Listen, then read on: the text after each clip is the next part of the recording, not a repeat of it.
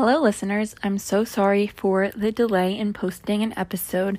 Luckily, nothing bad has happened. I've just been super, super busy. So I genuinely apologize. I'm going to make this episode ad free. So let's get started.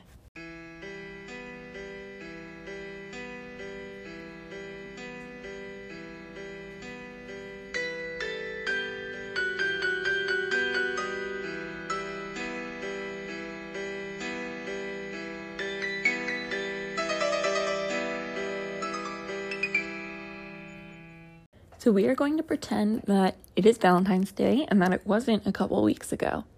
Um, this story has been on my list for a while, and what's crazy to me is that in February of 2021, this case actually got solved. So, this was on my list as like an unsolved mystery, and now it is solved.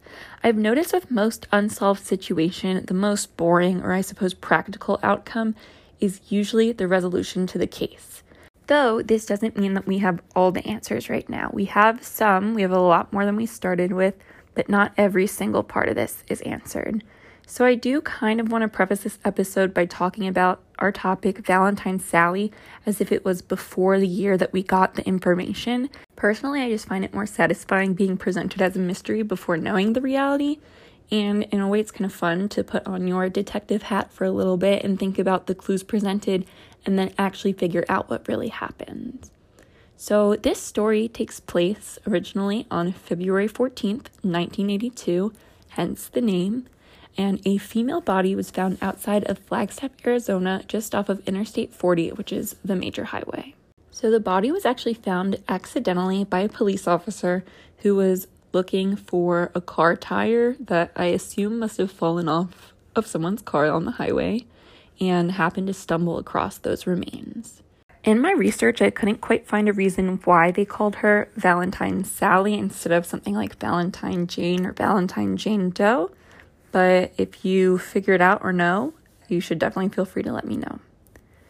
It was presumed that the girl was around age 15 or 16, and the autopsy revealed that she died about two weeks before she was found, though the cause of death was unable to be determined.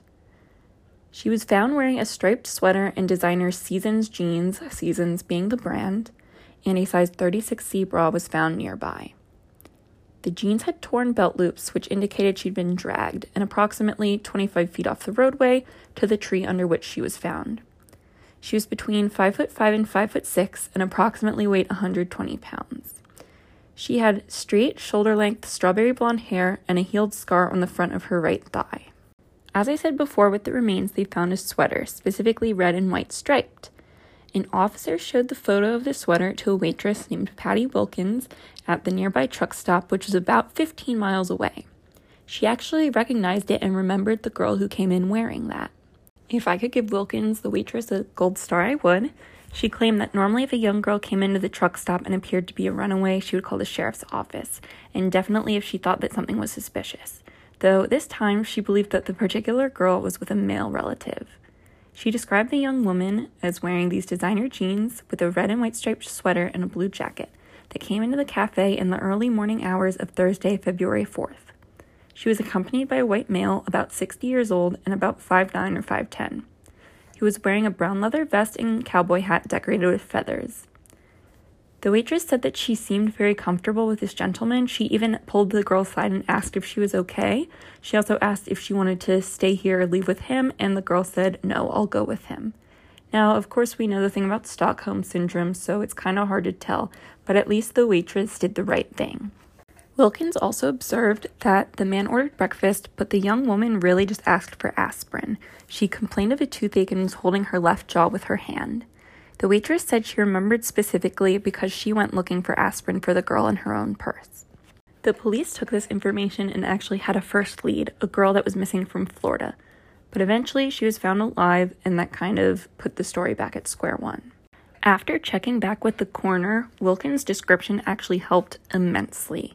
This became a viable lead because one of Sally's lower left molars was drilled open for a root canal about a week before she died, but the work was not completed, so it makes sense that she would have been experiencing significant pain in her left jaw. With this information, it's almost clear that the girl that came into the truck stop that Wilkins saw was the same girl. Despite this amazing information, Years and years went on, and no one could figure out who Valentine Sally really was. In 2014, a forensic artist decided to create a new facial reconstruction from Valentine Sally's skull. The modern technology of a DNA test was also not available at the time of her disappearance, but now DNA tests are amazing. They can solve so many crimes. The problem is they are really expensive. Eventually, there was enough funding so that the test could be conducted, and they ended up finding a familial match in the St. Louis area. It was found that the family members had a sibling who ran away from home around Christmas time in 1981. To confirm her identity, DNA samples from other relatives were taken, and they matched the DNA profile from Valentine Sally. Again, this information is new as of 2021. We now have a name. Valentine Sally's identity is Carolyn Eaton. The Eaton family released a statement, and I'm going to quote it here. We want to thank CCSO and Detective Short and the countless men and women who have worked tirelessly for 39 years on Carolyn and our family's behalf. Carolyn is much loved and profoundly grieved by all of us that knew her during her short time on earth, and know now that she is safely home in heaven with our parents. We as a family need to absorb this news and would ask that those who demonstrated compassion and empathy for a young teen they never met accept that our family is requesting privacy as we move through the healing process. End quote. They also were able to let the waitress Patty Wilkins know, and she was so glad to hear this news. She said that it weighed down on her for so many years, and she really felt a connection to the case considering the circumstances. The mystery that still remains, though, is who did it.